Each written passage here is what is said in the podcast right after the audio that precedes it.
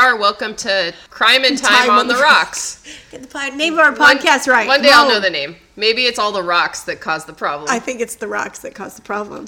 okay, so today we're drinking the Gold Rush cocktail. It is beautiful. So It's, very golden. Two ounces of bourbon, three quarter ounce lemon juice, and three quarter ounces of honey syrup, which you make with honey and water, equal parts. Kind of cook it together, let it cool.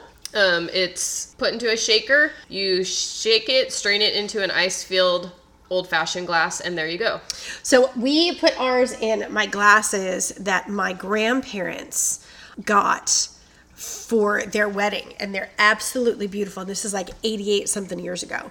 They're it's a more of a it's not an old fashioned glass. It's thinner, but it's taller, but it's got this beautiful gold flaking on the bottom and the golden color of the cocktail just looks really attractive. It's inside. perfect. Yeah. So let's try it. I'm nervous. I don't know why. Okay, well, cheers. Cheers. I like honey, but we'll see. It's not bad. I sort of like it. Almost like a whiskey, sour.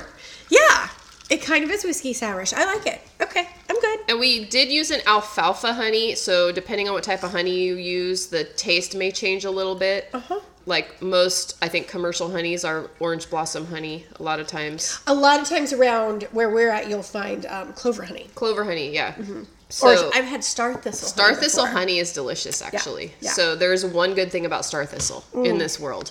I fell in a patch of star thistles off my bike when I was a kid. Husband took me hunting once, and I remember before we were married, and I remember literally crying because I was trapped in a field of star thistles, and I was so scared of them from being traumatized as a child, falling into a patch of them. I know I'm sad and pathetic. I know, but still, they make honey. So, They make honey, and they're good. so what do you have to tell me about? All right, so Gold Rush. So every fourth grader in California knows about the Gold Rush, and they go and they mine gold, and a lot of people died, and people who got rich were the ones who sold the stuff to the people who made the gold. But I got to thinking, how did the whole thing start? So every fourth grader in California, in Northern California anyway, Blah blah goes blah. to Sutter discovered gold. Yes, but what happened to John Sutter? Poor little old John Sutter. I happen to know a little bit about this, but I will not spoil your story. He was not i mean he was he was a guy. He was a guy. John sutter was a guy. Anyway i thought maybe people don't know about john sutter because they're not experts like you. So little master sutter was born on february 15th 1803 in kandern baden germany. Now again i am horrible at pronouncing the foreign names. I apologize profusely um, his father was grew up in the nearby town of Rhein, Rudenberg, in Switzerland, and he went to school in another place in Switzerland that starts with an N. I'm not even gonna try.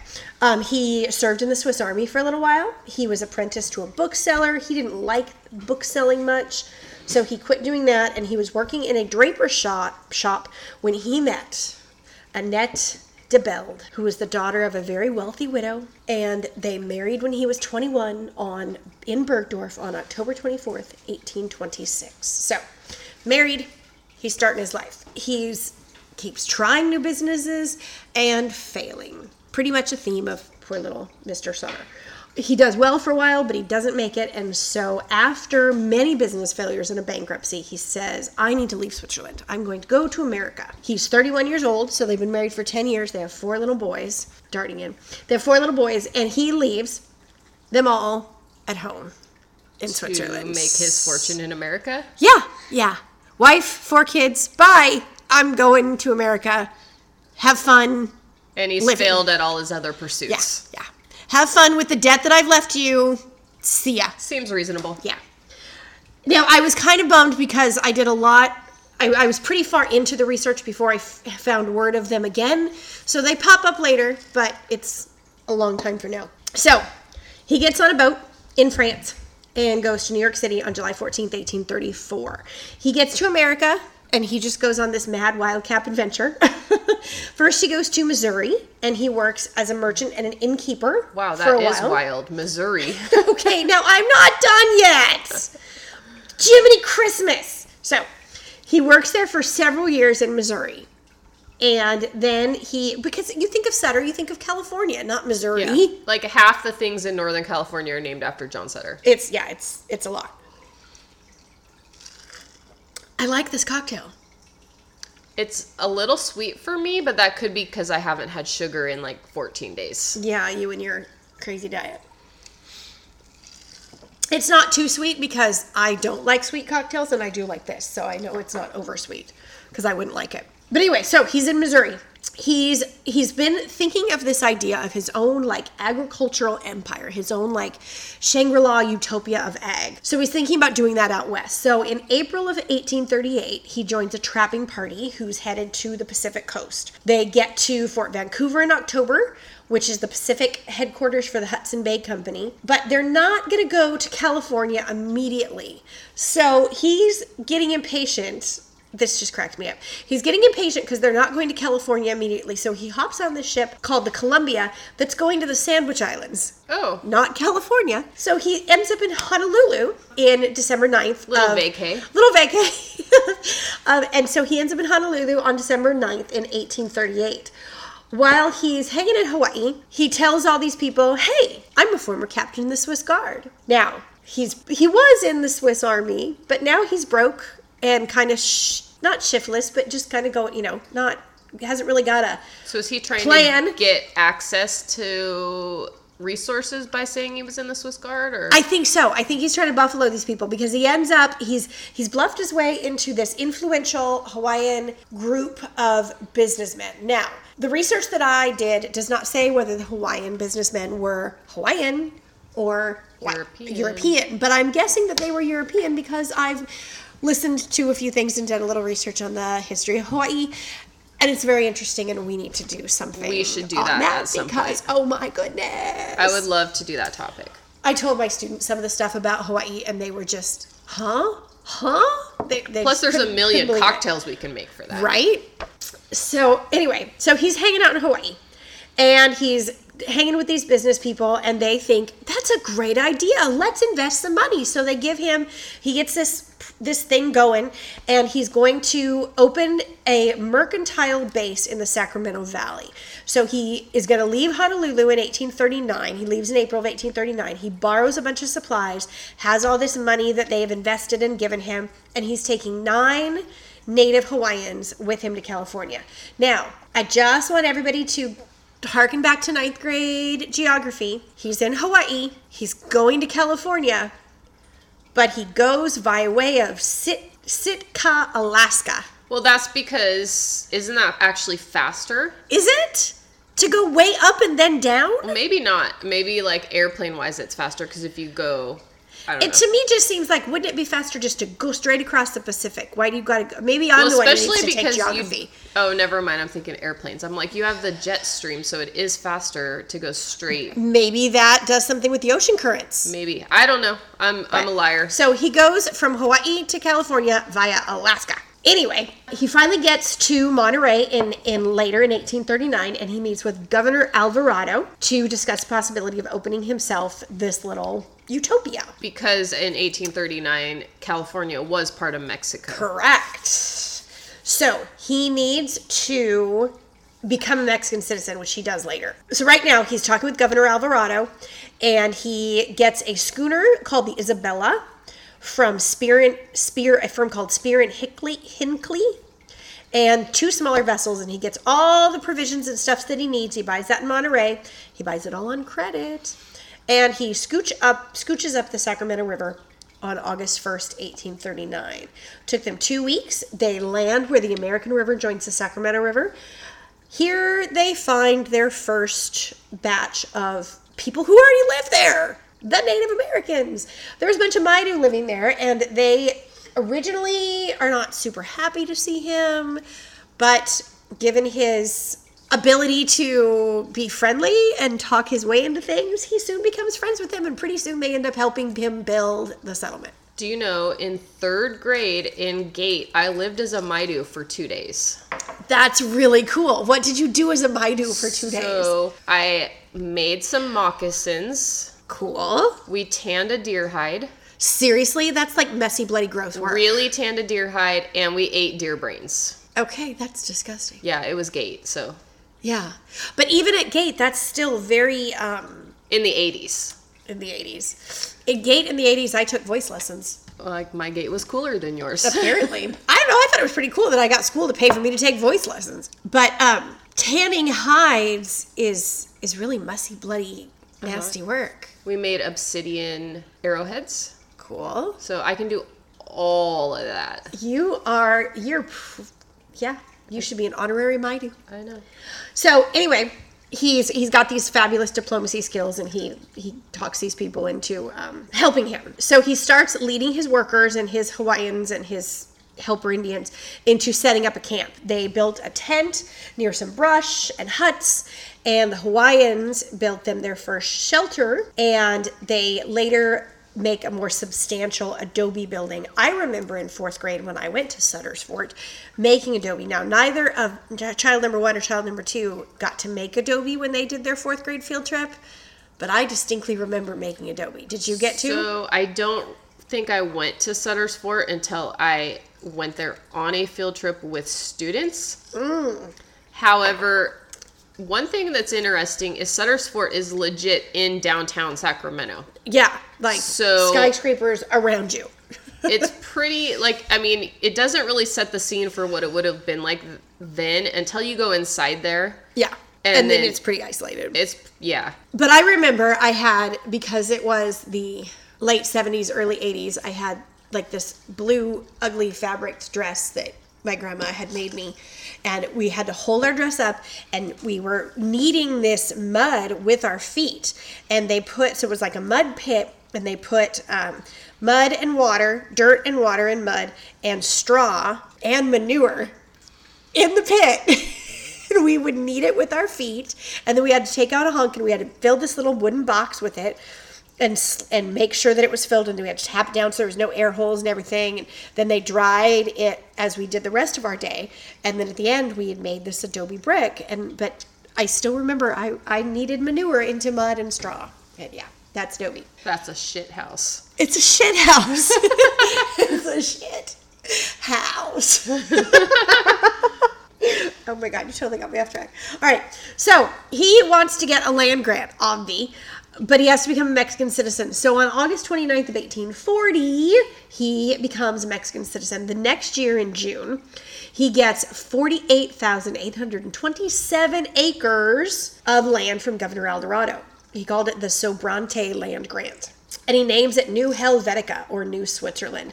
So this Swiss Swiss guy who went to school in Germany left from France to went to Hawaii and then Alaska and then came to California, which is part of Mexico, and became a Mexican citizen to get land, and he names it New Switzerland. I get it. I just think it's cute. I think it's funny. So he's going to build his empire. He's going for it.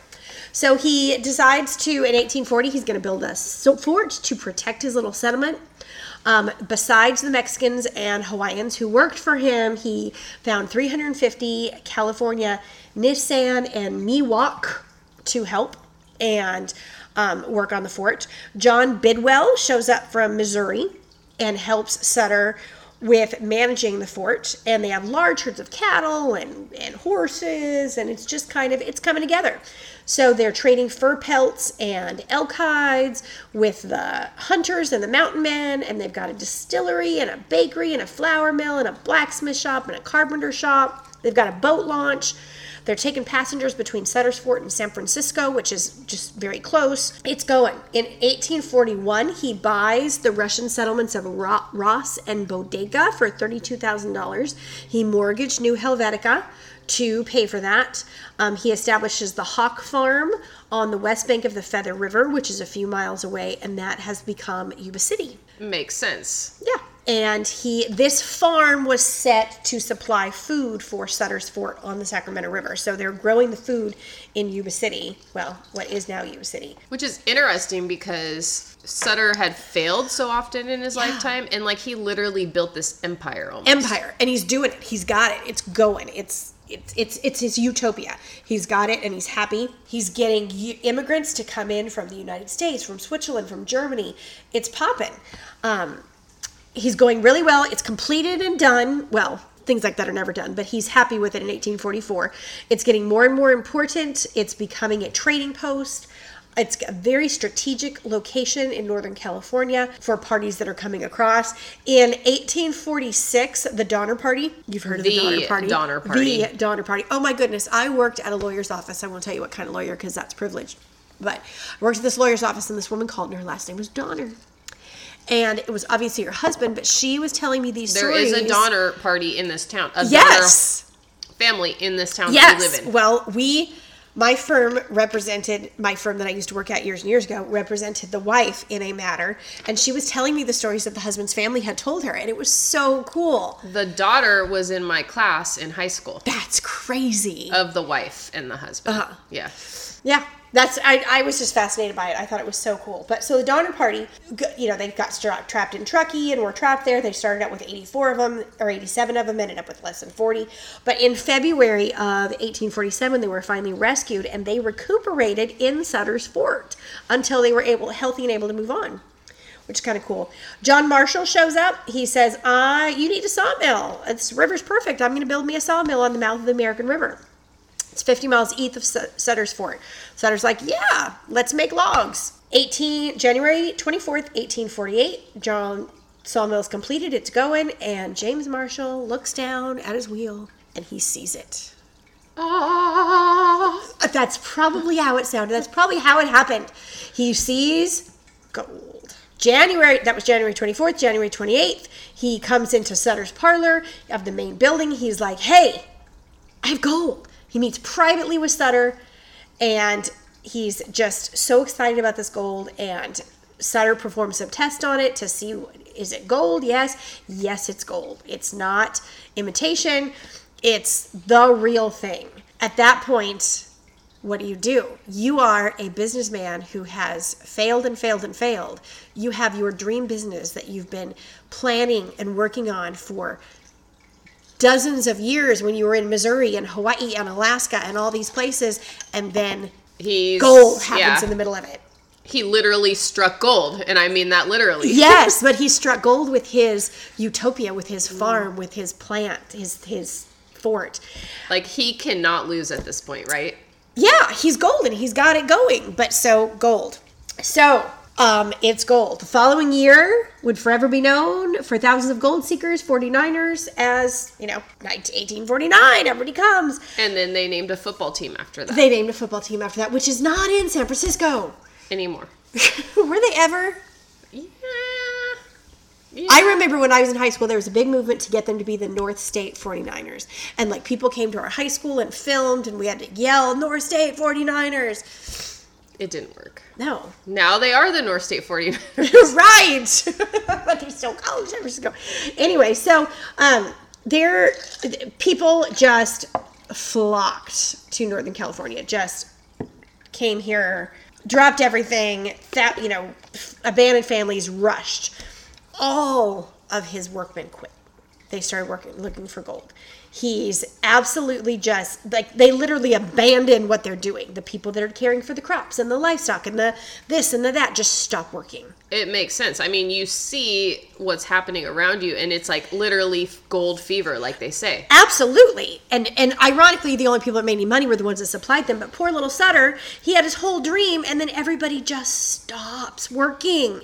So he he's trying to make it. He's he gets with his partners and he says, "All right, let's be a merchant to the miners. Let's sell, sell them stuff." And so he starts doing this, but the people that he got into business with start cheating him. And then these creditors start saying, hey, give us our money. Because, you know, you always buy on credit and then you sell and then you pay the creditors back. But he had people stealing the money that they just sold the stuff for. And he can't pay the creditors. So, somewhere along the line, this made me happy. Somewhere along the line, little John Sutter Jr. comes to be with his father. Apparently, he came in 1848. And he says, okay, I'm going to go down here and I'm going to build a town. And so in January 1849, he goes down to start laying out San Francisco.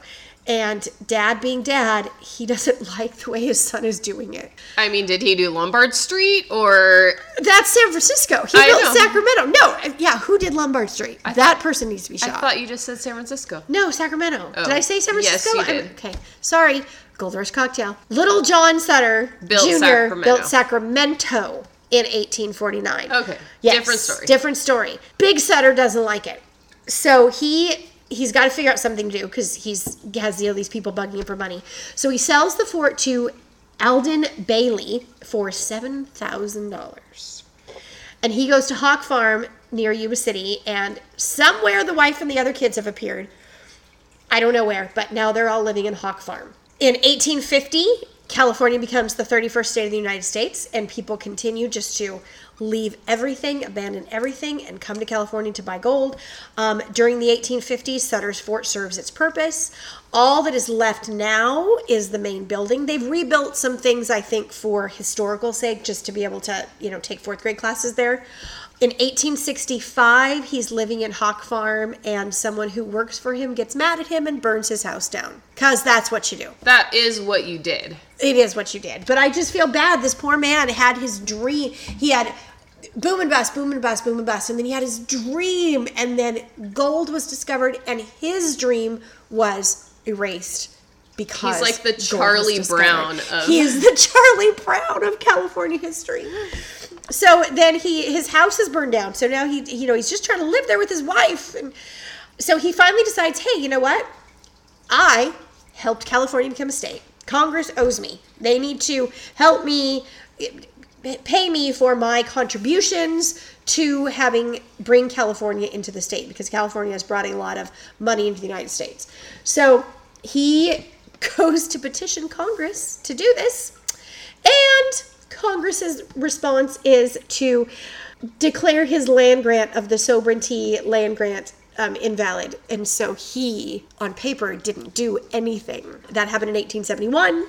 He and his poor little family picks up and moves to Pennsylvania because he's got very poor health.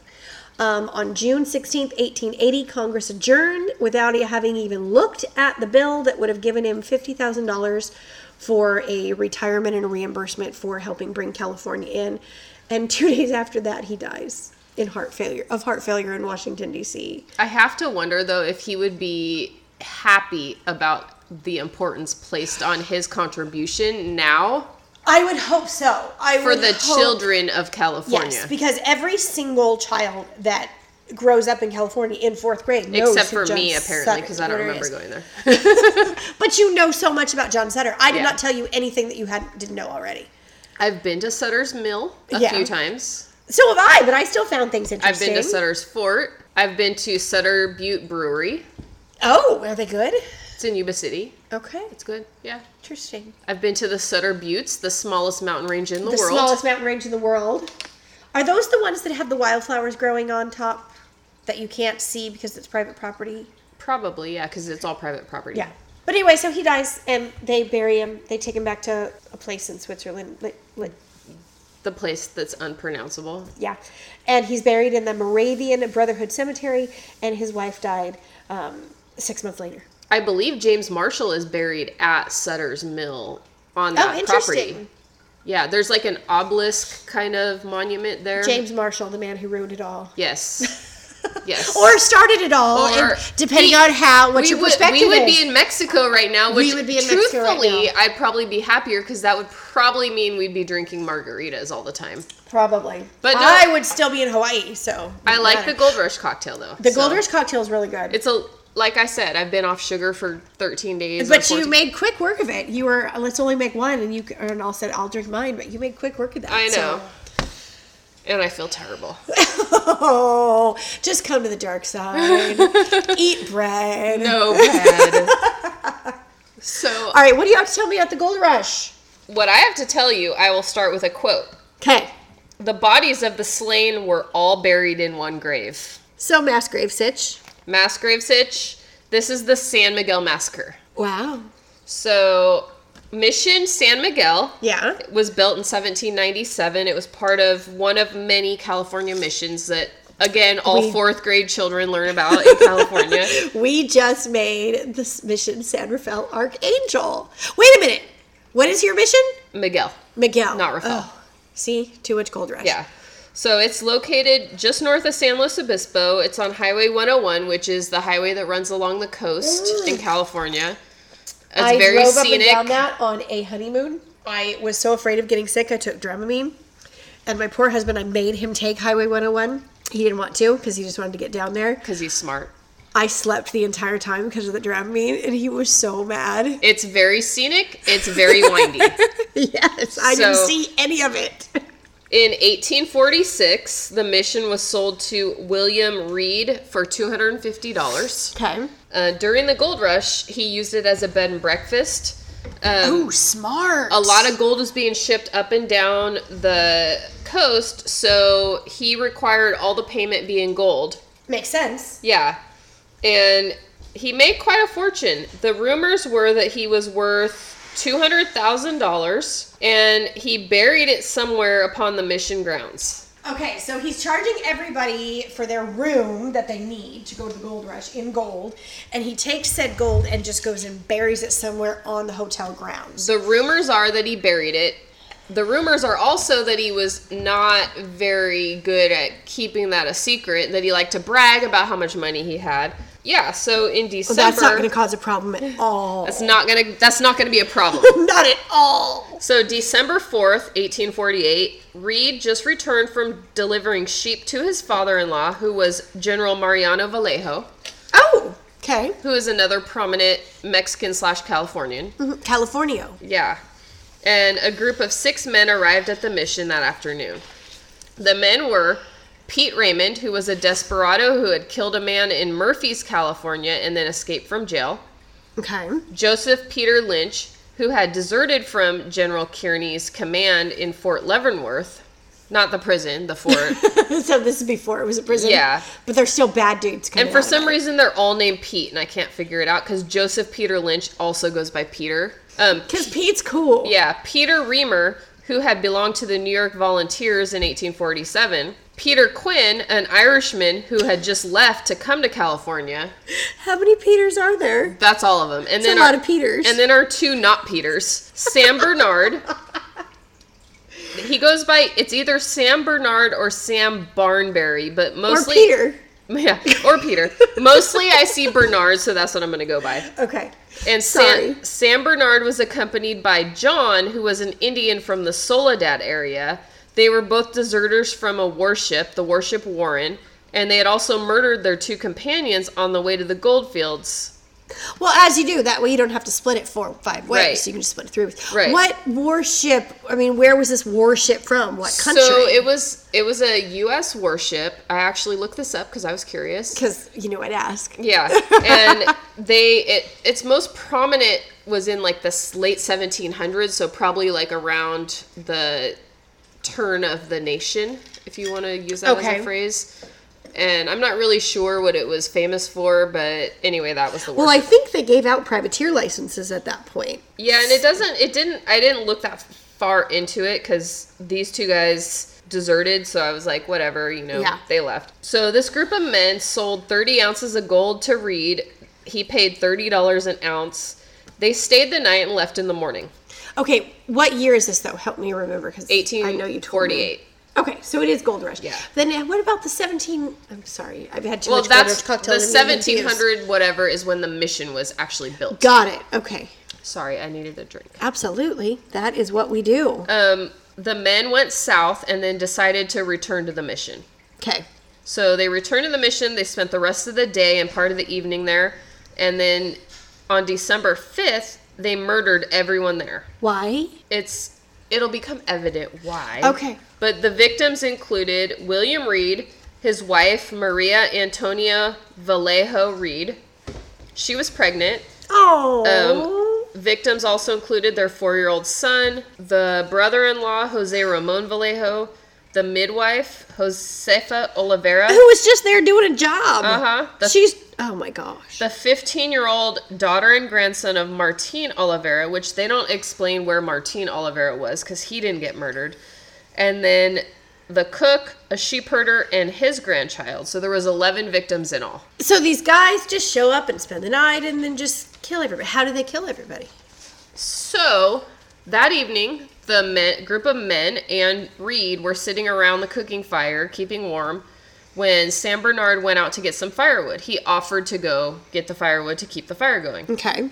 He returned with an axe hidden amongst the wood and proceeded to strike Reed several times. And then the Indian, John, stabbed Reed with a knife. So this is like kind of, I don't really know why this was noted, but it was noted that Reed was wearing his hat at the time he was killed. So I don't know if that means something. Okay. Historically, hats are just weird. I know, hats are weird. Like you don't go outside without your hat. yeah. So I don't know if that means like He was a proper gentleman. He was outside and he had his hat on. Yeah, so maybe that's it. And also, the women were all found wearing their daytime clothing, so they had not retired for the evening. Could he have killed them all first? They don't think that, um, and they have some confessions that, Oh, that yeah. Huh. So Bernard and the other two So men. they're just sitting around the campfire. He goes away and comes back with an axe and just starts chopping at people. That's how it sounds. Yeah. Oh, But he remember he and the Indian John had killed two other people that they were with. So oh yeah, I think they're full on crazy. They're crazy. So Bernard and the other men went to the other rooms where they killed the women and the children. They took all of the bodies to the carpenter's shop and went to Reed's room, drank some wine, because obvious. If there's wine, it must be drunk. Yeah. But is there something that they're trying to steal or do or Yes. Okay. They used the axe to open up all the chests and rifle through them and take any valuable contents. Contents. They took a bunch of money and valuables. I think they were looking for his gold, but they did not manage to find any of Yeah. it because apparently he had it buried. Okay, I don't know. I just think given the like density of certain parts of the human body, especially the skull, I just think breaking through that and and murdering a bunch of people quickly without getting hurt yourself seems like an awful lot of work. Yeah, but there was six of them and eleven people total, and the first one I got thought there's only two of them. Well. There no, there was Sam Bernard and Indy and John, and then there was all the Pete's. Oh, the Pete's are in on it. Yeah, the Pete's are all in on this. So they um, stayed stayed at the mission for about thirty more minutes, and then they left. Now that's a lot of guys to have in on a conspiracy. Right. They camped overnight near Rancho El Paso de Robles, which is actually like on some. It was on on or near some property that was owned by the partner of Reed. Okay. So Reed and his partner originally bought the mission together. Um, they know this because they found some cups, a knife, and a small box that had belonged to Mrs. Vallejo Reed at the campsite. The next night, they camped near a creek, which was approximately six miles away from the first campsite, also near property owned by the partner. Oh, interesting. Yeah. Did they just leave the bodies, or did they? Because you said something about a pit. No, they leave the bodies in the carpenter's cabin Okay. at this point. Meanwhile, on December 5th, so we're back to December 5th, James Beckwourth was delivering some mail. He discovered the bodies. He ro- Poor guy. Yeah, I know. He rode to the nearest ranch, which was also owned by the partner. Oh my goodness. And apparently, because the ranches were so vast, they Yeah. each owned so much property. Like you, they just—that's all there was to run up Oh, against. that makes sense. So, which actually turned out to be near the site of the first campsite. December 6th, the next day, John Price, alcalde of San Luis Obispo, discovered the body. So I found out an alcalde is a combination of a mayor and a justice of the peace. Oh, So he must have been alerted. because this is still Mexico, right? still Mexico, yeah. Okay. It's actually was Like governed- right before. Yeah, it was governed by like some type of military, like army or something like this at the time. But they go into it, and I just didn't. I didn't really like write it out because It's yeah. it didn't matter. Uh, Price signed a document, like uh, which I was gathering is similar to a warrant, designating his representative to take any measures necessary to apprehend the murderers. Um, the victims were then buried in the cemetery at Mission San Miguel, so on the grounds. One person quoted, "The bodies of the slain were all buried in one grave." So they buried 11 people in one grave.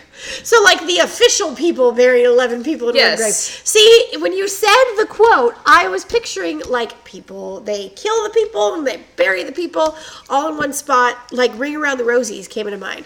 But, um, No, this the, is like the official people buried everybody in the same grave. Okay, sounds sounds sounds official. I know. And then several days later on December 10th, Oh, the old west. gotta love it. Several days later on December 10th, a 37 member semi vigilante posse was formed. So I just want to go back and witness that. I just want to see their thought process. And yeah, I, I, I just want to hear it. I to hear the imagine they all had torches when they decided to do this. They may have. The posse caught up with the murderers near the present town of Sutherland, Summerland, not Sutherland, Summerland. I'm bad at geography. I don't know where that is. I don't even actually know where that is either. Sam Bernard was mortally wounded. Pete Raymond jumped into the surf while attempting to escape and drowned. Sutherland's by the coast. It is by the coast. yes, use your context clues. Peter Quinn was wounded but captured. Joseph Lynch and Peter Reamer were also captured and later confessed. Oh, and one thing I forgot to put in here um, the Indian John at one point ran away earlier and went to work on a ranch and later was recognized like years and years and years later as being part of this, but it Oh had been like gosh. 30 years. So they just were like, okay, you, whatever. Oh, that's crazy. Yeah. So he didn't. He basically got away with it. He basically got away with it, yeah.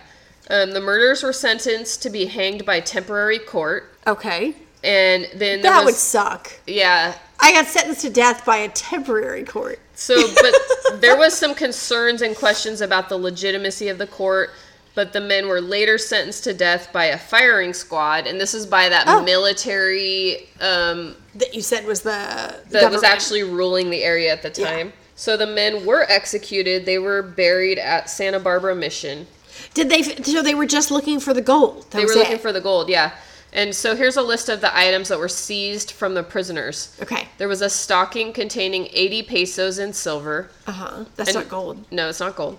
Another stocking with 82 pesos in silver. A kerchief with 100 pesos and 2 reals in silver and 1 ounce of gold. And another kerchief with 1 gram of gold, 7 pesos, and 5 reals in silver. Interesting. I like how they all keep their stuff in socks and, and, and kerchiefs. handkerchiefs. Yeah. And then that all the recovered money was given to the widow of one of the men in the posse who was killed by the murderers. Okay. So the legend is that the gold is still somewhere on the premises. Do people actually go look for it? Also, there's a legend that it's haunted. Yeah. Why wouldn't there be? so I don't know. Because if- he's protecting his gold. I don't know if people try to go look for it. I don't know if the access is there to do that, but there are a lot of like stories about hauntings and a woman who haunts the building. A woman. Yeah. Oh, interesting. So I am In probably their day clothes. in their day clothes. I'm gonna probably try to look into that a little further just because it seemed interesting. For sure. For sure. So that's what I have. All right. Child number two has a story about the gold rush. So, as we already remarked, all fourth grade children in California learn a ton about the gold rush. A ton about the gold rush. So, what do you have to tell us about? what was her name? It was Jane something. Jane something. All right, Okay, Jane. what did Jane something do? So, her dad, they were born, she was born in Illinois. When she was eight years old, her father went to California to search for gold. Uh-huh. A year later, they got a letter saying, Move to California, I'll be waiting for you. So it took them like a year to get there. But, so, they found a driver for $200. That would take them from Illinois to California? Yeah. Okay. What kind of car? Car. what was it? A covered wagon. A covered wagon. Okay, you got to tell these things. So, when they're approaching Snake River, her mother had a bunch of heavy furniture. Idaho Snake River? I don't know. I think so. It just said Snake River. Well, they're coming from Illinois. So, I would They- take my piano. They the driver was afraid that they were going to sink while they crossed the river. Uh-huh. So, she or he kicked them off the wagon and Why couldn't she just leave her furniture there? cuz she refused to. Oh. no chance of to leave her- jumping the Snake River Gorge like Evel Knievel in 77 on a motorcycle. We're an audio podcast. You actually have to speak. No. She's speechless because she has no idea. She has no idea what we're talking about. Evel Knievel. I'll Um, show you a YouTube video. So they took off all the furniture, set it by the bank, Uh-huh. and left her, her stepsister, and her mother. Okay, that's There. kind of awful. Because, yeah, it sounds funny. He, he, he. These are actual people. You gotta do what you gotta do, though. You can make several trips. Maybe that was the idea. Don't leave. Don't worry about your friggin' furniture. Go to California. Yeah. Anyway, go ahead. What happened? And then, so this guy, it didn't say his name either. He was crossing Snake River. He offered them to ride on his wagon, but he was going to Oregon. Instead of California. Yeah. Okay. So they went with him to Oregon. Um, while they were in Oregon, her stepsister got married, and so she never even made it to California. Well, she stayed in Oregon with a new husband. Yeah, Yeah. Which is she fine. never Yeah. made it to California. And a year later, they stayed in Oregon for So a it's year. three years at this point. Yes, Is husband still alive? yes. Oh, he good. Comes, he comes to get them, and they go to California, and she lives out her life there. Cool. Very fun. So, what was your favorite thing about learning about the gold rush? Um, Just going on field trips would be mine, but yeah, Yeah, because they did a lot of gold rush related field trips. we did two out of four. That's fifty percent. Yeah. What was your favorite part about the Pioneer Days field trip? The school, right? Oh, yeah. And the awesome teacher. I was the teacher chaperone on the count on the. I was gonna say probably trip. lunch. probably lunch since she No, ate my beef best. jerky. Yeah. Yeah, Well, when they do the lunch, they have to make the lunch, so they actually made Pioneer like stew stuff. My friend was buttering the bread, and she put way too much bread or butter on mine. I got some of her buttered bread, and it was really, really good bread. The gal told me that she got the bread from Safeway. I said I don't think the Pioneers got it from there, but you know, it's still good bread. I mean, There was like a mountain of it was a butter mountain of butter on it. when did Safeway start? 1850, 1851? I don't know, but husband's grandfather was one of the executives of Safeway in the 70s and 60s. He actually took the Safeway I didn't know you were from company. the Safeway empire. I'm from the Safeway empire. He, well, she is. He took the Safeway um, company to Saudi Arabia, and he opened up all of the Safeway stores that are in Saudi Arabia. That's crazy. It's crazy. He had the coolest life. Grandpa did? Grandpa Regan. He had the coolest life. so Yeah. I thought he just So that's Safeway. the Gold Rush, and I really like the cocktail. I think that's one that I would actually drink. I mean, Hello, number one. that was a good. I enjoyed the stories. Yeah, they were interesting. They were really interesting, and they weren't the typical like.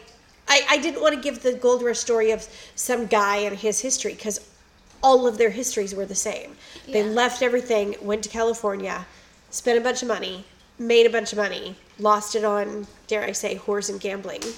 Not everyone, but Not a everyone. lot. Of course, we're not experts. We're just drunks. We're just drunks. so, what if people like this and they want to talk to us? They can contact us. There's How? a number of ways. Okay, what? So you can email us at crimeandtimeotr at gmail.com. And we also would be happy to have your cocktail suggestions. yes, please send us cocktail ideas. Um, you can talk to us on Facebook, at Facebook at Crime and Time on the Rocks. We're on Instagram too. We're at Crime and Time, and child number one handles our Instagram It's for the most part. So. It's adorable. Um, and Twitter, we're at Crime and Time. so tweet at us or you know whatever you do. Whatever you do. Thank you for listening.